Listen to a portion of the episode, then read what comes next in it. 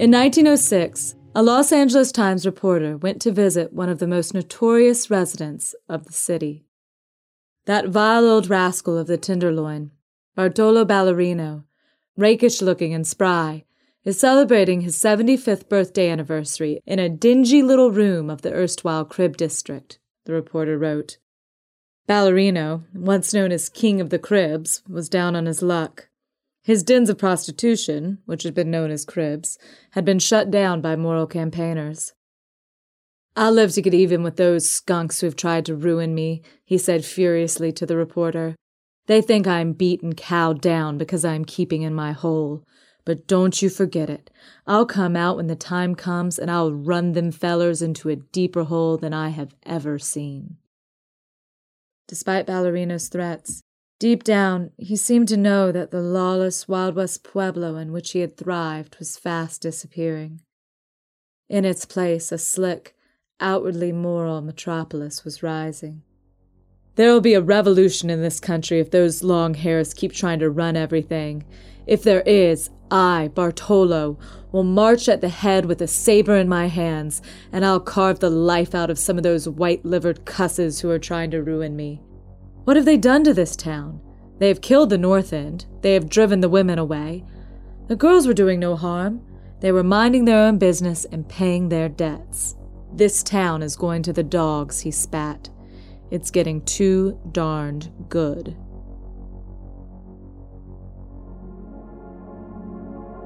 I'm Hadley Meares, and this is Underbelly LA.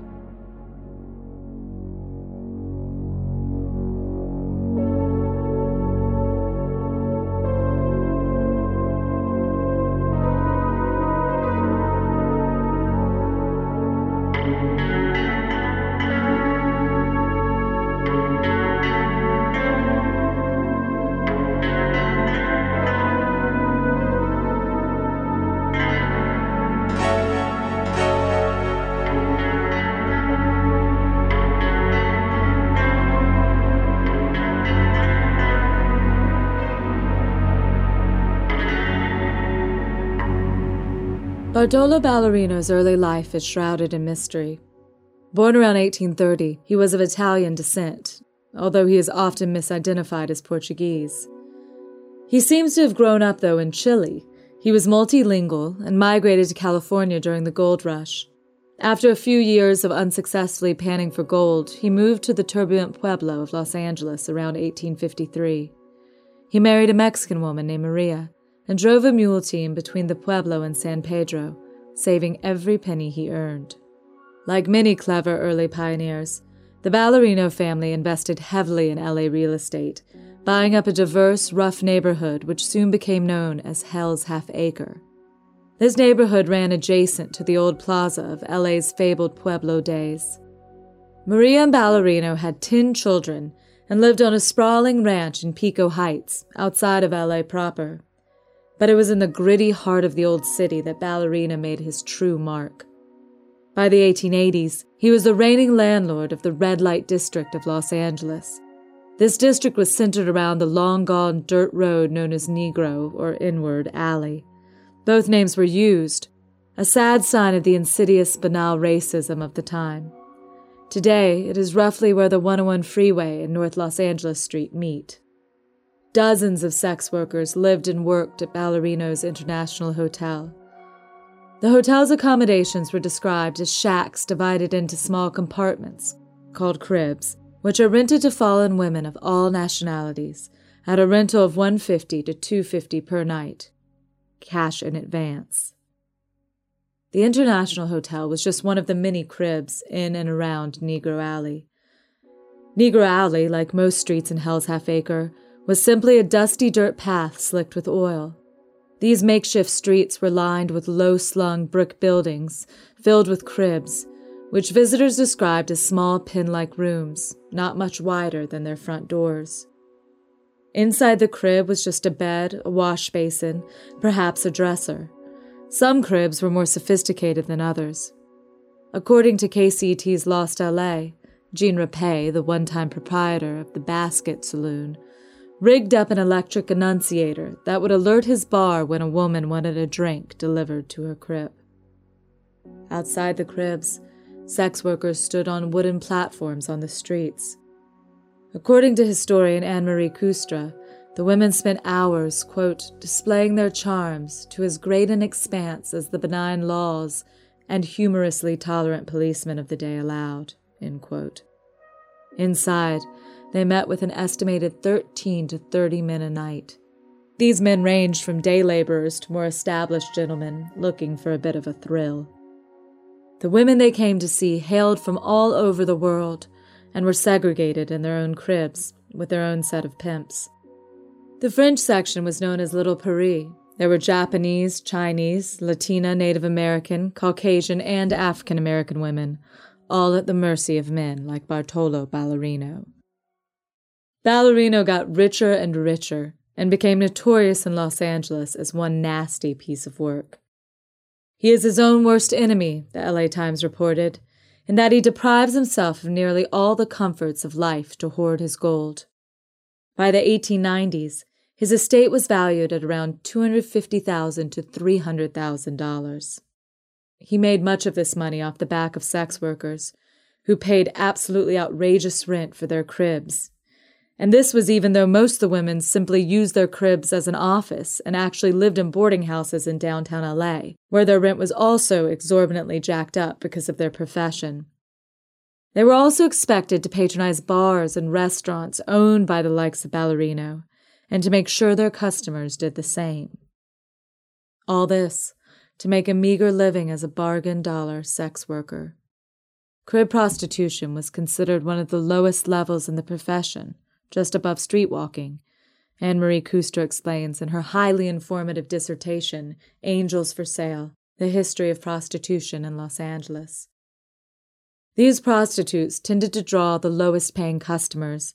They made the least amount of money and they worked in unsanitary and unattractive quarters. According to Kooistra, one visitor remembered, when the boys were flush with recent payrolls or winning streaks at poker or faro, they sought the sumptuous parlor houses of commercial, New High or Marchessault streets, but when their pockets were light, they had to be content with such feminine society as might be encountered in the cribs. Not surprisingly, drug addiction, sexual abuse, and violence were par for the course in Hell's Half Acre. Ballerino himself was beaten with a hammer by a hired hitman during one business dispute. He claimed that he was kind to the women that were his tenants, that he did little things to make their lives more bearable. I even built the girls a park, he explained. I planted flowers and helped to make them comfortable. But like many abusers, these random acts of public kindness covered a much darker reality. In 1898, one LA Times reporter told the story of a sex worker named Adele who worked in a crib owned by Ballerino. After being beaten almost to death by a client, she was bedridden for 15 days. According to the Times, during this time, she did not occupy her crib, and when Bartolo Ballerino demanded the full month's rent, the woman refused. She finally compromised on $25, deducting $5 from the time she did not occupy the place. When he found that it was not forthcoming, Ballerino got his son Dick and another man to dig a hole in the sidewalk in front of the door. The slabs of paving stone were set up against the woman's door, blocking ingress. And when she remonstrated, she was assaulted. Ballerino's henchmen were arrested and he was fined $30, which enraged him further. Ballerino evicted Adele. She refused to leave before her pay days were up, and so Ballerino called his friends in the LAPD to entrap her. The LA Times piece continues. Deputy Constable Joe McNimmy spent considerable time passing back and forth in front of the woman's window, thinking she would solicit him. But she didn't. Then, the deputy constable enlisted the aid of two other deputy constables. One of these succeeded in getting the unfortunate woman to solicit him through the window. She was promptly arrested by Constable Johnson and his deputy, McNimmy. After the arrest of the woman, the deputy constables adjourned to Ballerino's restaurant, where they refreshed themselves and rested from their arduous labors. This kind of pimp violence against sex workers was frequent. Suicide was rampant. with reports of women taking overdoses of opium and other drugs. Many sex workers and their johns were ravaged with communicable and sexually transmitted diseases. During the 1990s, an archaeological dig at the old outhouse in Hell's Half Acre found a flask of Mrs. Winslow's soothing syrup, a mixture of brandy and opium, along with an aquamarine bottle with a label that read Darby's prophylactic fluid. This was a popular disinfectant of the time. They also found the fine head of a porcelain doll.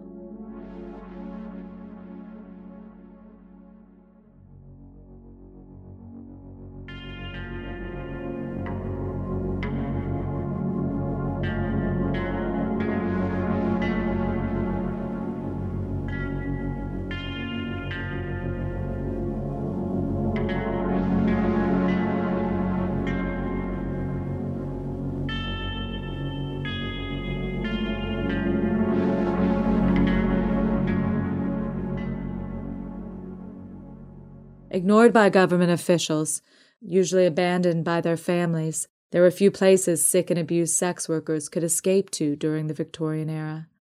One place was the Door of Hope, a haven which had been operated by a Mrs. Watson since the 1880s. But overall, Ballerino and other red light landlords were able to operate in the open for many years, with the law largely on their side, facing few repercussions for their predatory behavior. Sex work in Los Angeles was not illegal, but state law prohibited renting out rooms intended for immoral purposes. In 1895, Ballerino was arrested for renting to sex workers, but he was merely slapped on the wrist, and his business continued to flourish. Ballerino's real legal battles during the 1890s were with his wife, Maria, and his children, who claimed he had entrusted rent collecting duties to his mistress, who was a Belgian sex worker named Alma.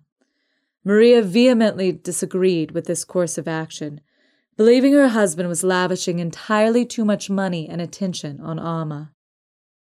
The ballerino's smarmy legal battles consumed local papers. According to the LA Times, in papers filed during Maria's divorce suit, Ballerino asserts that he has always been a kind, loving, and indulgent husband, and unimpeachably true to his wife. He opines that she has been misled by malevolent advisers, being an innocent woman, and says that if he were only allowed to explain matters to her, it would be easy to effect a reconciliation. He furthermore earnestly desires the release of his property from the injunction, that certain improvements may go on, and that he may sell 200 tons of baled hay and collect his rents. Maria vehemently disagreed that she was a helpless, innocent woman. The Times continued. Mrs. Ballerino, in a counter affidavit, declares that she is acting quite on her own free will and accord, and that, in order to better meet the wiles of her husband, she always talks to him in the presence of her children. She says that the old gentleman's schemes of improvement are wild and visionary. As to the rents, Mrs. Ballerino asserts the most profitable portion of the estate, the fronting on Alameda Streets and Inward Alley, brings in an income of about $500 a month, and that her liege lord alienated a portion of these rents, putting them in the hands of Alma, a Belgian woman. Ballerino retorts that the women in the cribs objected to having their rents collected by a man and asked for a woman collector, so he took the task out of the hands of his collector, Charles Miller, and entrusted it to the Belgian, who was a sober and reliable person. In 1896, the ballerinos came to a settlement, with Maria being deeded over half of her husband's property. Peace was restored until around the turn of the century, when the couple legally separated and they eventually did divorce. Ballerino, advancing in age and losing the hair of which he was inordinately proud, moved from the family ranch in Pico Heights to his Hell's Half Acre properties and oversaw his growing vice empire a constant stream of mistresses keeping him company. He was a local celebrity. He was the unofficial crib king of a district that had become infamous throughout the Southwest. Not only did the crib district merit a mention in the infamous Souvenir Sporting Guide, which directed gentlemen to establishments of ill repute, respectable travelers of both sexes, riding through Los Angeles on the Southern Pacific Railroad, began to eagerly ask their porters to let them know when the train passed Hell's Half Acre so they could sneak a peek at the infamous neighborhood. This was embarrassing for the city, and they attempted to whitewash the problem. The LA Times asserted that Ballerino's arrest in 1895 had been because of his refusal to, quote, donate ground for an alley in the rear of the cribs, so that fronts can be closed up and entrance be gained only from the rear, thus abating the glaring nuisance that stares everyone in the face who traverses Alameda Street or enters Los Angeles over the Southern Pacific Railroad. As LA boosters increasingly turned their sights towards marketing LA as the white Christian, straight laced sunshine capital of the world, Ballerino and his grimy, openly corrupt ilk became increasingly embarrassing to power brokers like Harrison Gray Otis and Harry Chandler, the father in law and son in law, owners of the LA Times, and leaders in the charge for a white, middle class, union free Los Angeles, dominated by capitalistic, modern businessmen like themselves. Their coverage of Ballerino, for years benign and almost amused, turned accusatory. In 1902, the Republican Los Angeles Times threw their support behind P.W. Powers, the party's mayoral candidate. In an attempt to tie the Democratic Party and its candidate Meredith Snyder to Vice, the Times waged a campaign against Chris Buckley, a Democratic booster from Northern California known as the Blind White Devil. Buckley had bought up a series of cribs in the Vice District and the Times claimed that he and Ballerino were attempting to create a super district of prostitution and gambling in Hell's Half Acre. Between them, they control property that is said to produce an income of nearly a $100,000 a year, a reporter wrote, an income that is a direct rake off from the wages of sin. Another editorialized.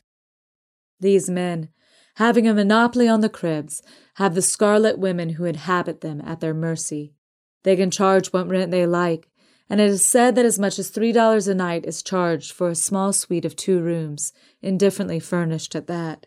It can be seen what an enormous income may result from a few hundred of these shacks. The campaign worked. Women's charitable groups and local social justice organizations soon took up the cause that they had read about in the paper. In 1903, Mrs. Charlton Edholm stood on the floor of the East LA Christian Church and read to the audience from a clipping taken from the Times of a past date. Buckley and Ballerino are renting those cribs every night near the heart of this city in direct violation of the laws of the state of California. When Mayor Snyder and Chief Police Elton took their oath of office, they swore to uphold without favor the laws of the Commonwealth, which they know do not countenance the existence of houses of prostitution. Charitable women of means and church groups began to organize virtual blockades of the Crib District, driving away potential Johns. We have already made it impossible for any man who has a reputation to lose to patronize the cribs one minister warned. If reasoning will not suffice for the men we find down in that degraded district, we shall photograph them with flashlights and put their pictures in the papers. Well dressed women begin to arrive at the cribs in carriages, encouraging sex workers to safely escape Hell's Half Acre with them. According to the LA Times, many women of the various churches of the city have gone there during the past few days and obtain their first real conception of the extent of the vile traffic. The women workers have gone to this district with a closed carriage, so that any girl with a mind to give up the evil life may at once be accompanied to the carriage and taken to one of the rescue homes until further provisions could be made for her. In retaliation, barbed wire fences were placed around the cribs by the owners to keep nosy do gooders away.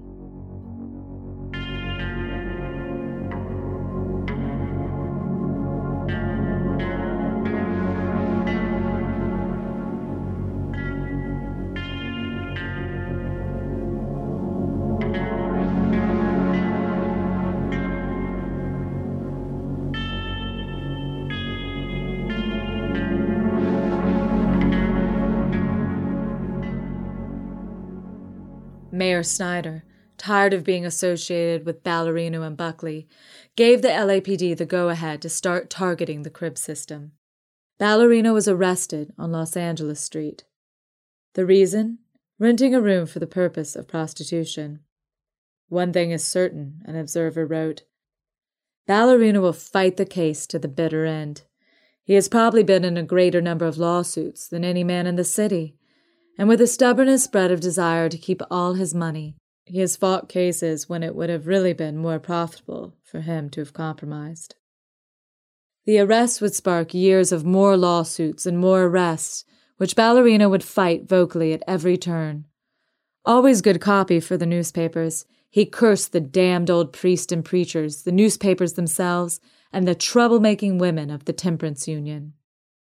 Charges were brought repeatedly, but Ballerino's hold on the Vice District was strong. Many fearful sex workers named in complaints did not show for trial, or conveniently forgot who Ballerino was while on the stand. Ballerino attempted to bribe a city clerk and treated court proceedings dismissively, practically falling asleep at one, appearing in slovenly garb, holding up court when he stopped to get his shoes shined. He had signs pinned of the cribs reading needlework, lacework, and baths. In December of 1903, the LAPD and City Hall had had enough. They raided the entire crib district, chasing away the hundreds who lived and worked there.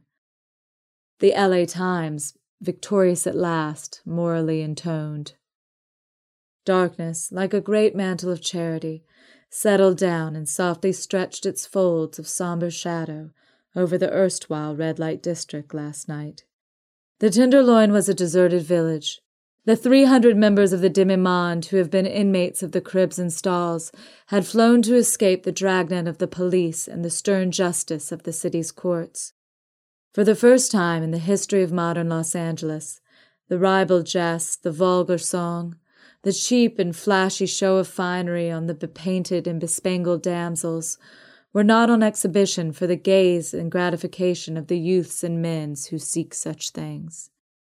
Instead of the myriad of twinkling red lights and the glow of incandescent bulbs that were always a striking feature of these houses of the Scarlet Women, last night the American section was in complete darkness. Last night the atmosphere was as peaceful and as serene as was that which surrounded the cross surmounted old adobe pile just over the other side of the plaza, where the Church of Our Lady of Angels stands in solitude. Even the rambling old nest and bricks that stand just to the south of the notorious Basket Saloon, and where the king of Little Paris, wretched old Bartolo Ballerino, spends his leisure hours, and which he calls home, was silent and unlighted. One reporter went to visit Ballerino, who, quote, in his offended dignity is retired to the pile of bricks beside the basket saloon, where he sits and keeps watch over the deserted nest of the soiled doves. The soiled doves, of course, were the sex workers. In the silence, Ballerino plotted his next move.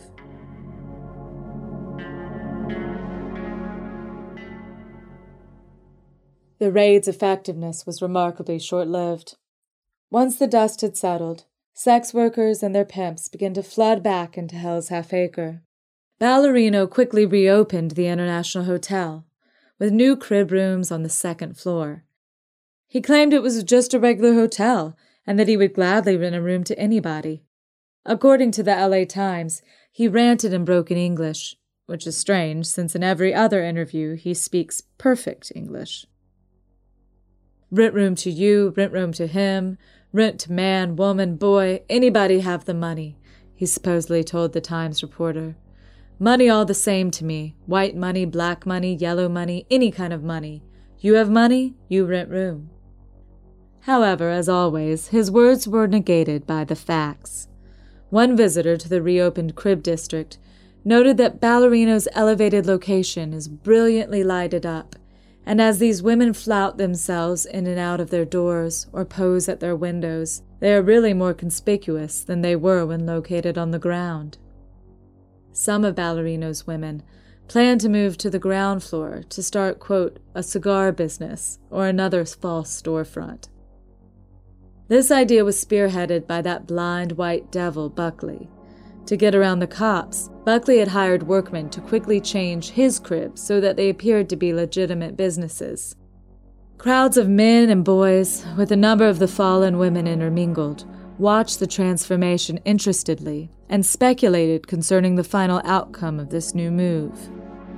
The Times reported.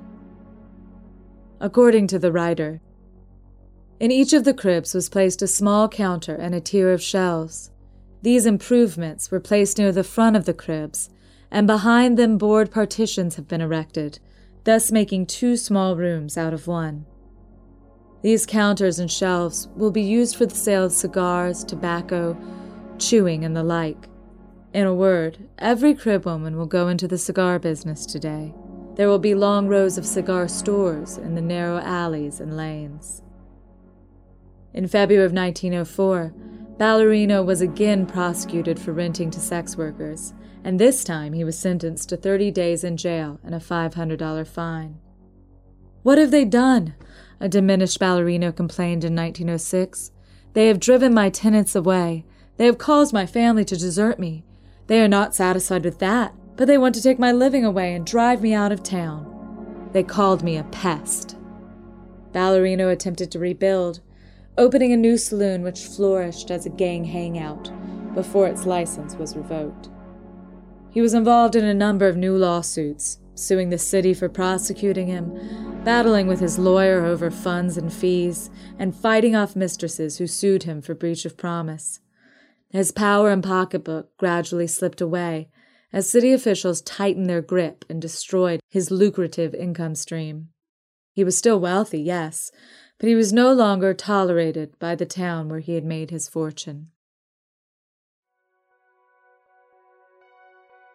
Pissed and alone, estranged from his family, his crib business destroyed, Ballerino retreated to a crib in the International Hotel.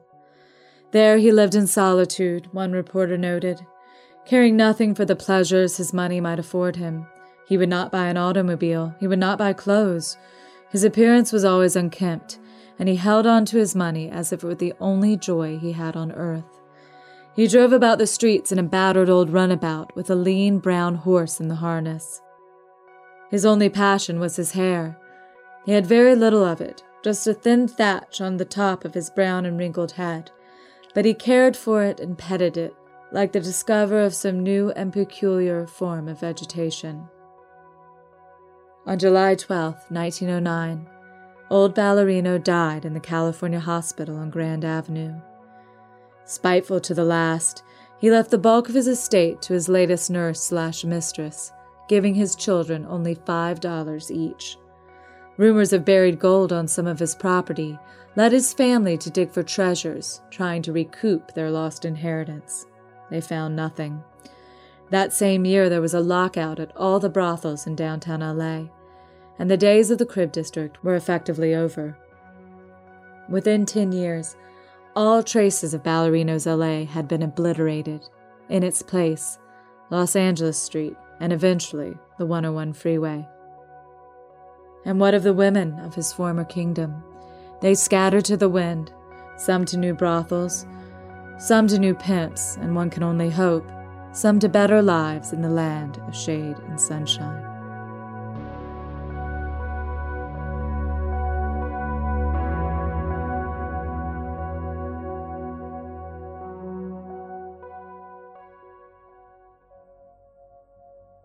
I'm Hadley Meares, and you can follow me online at Hadley Meares, H A D L E Y M E A R E S. You can follow Underbelly LA on Twitter at Underbelly LA Pod. We're also on Facebook. Just search for Underbelly LA. Listen to all future episodes of this podcast by going to underbellyla.com. You can subscribe on Apple Podcast, Google Play, Stitcher, and anywhere else you'd normally find a podcast. Every episode of this show is researched, written, and read by me, Hadley Meares. This episode is based on an article that I originally wrote for Curbed Los Angeles. Check it out. The show is produced by Drew Mackie and edited by Meika Grimm. The music for this podcast was composed by Donovan Dorrance. The logo was designed by Sarah Wickham. Underbelly LA is a TableCakes podcast. TableCakes is a Los Angeles based, woman owned podcast company. And if you want to learn about other shows on this network, go to tablecakes.com.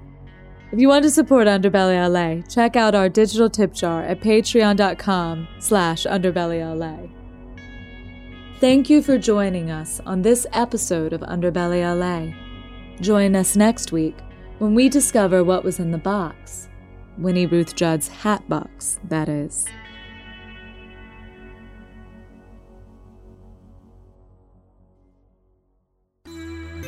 A TableCakes production.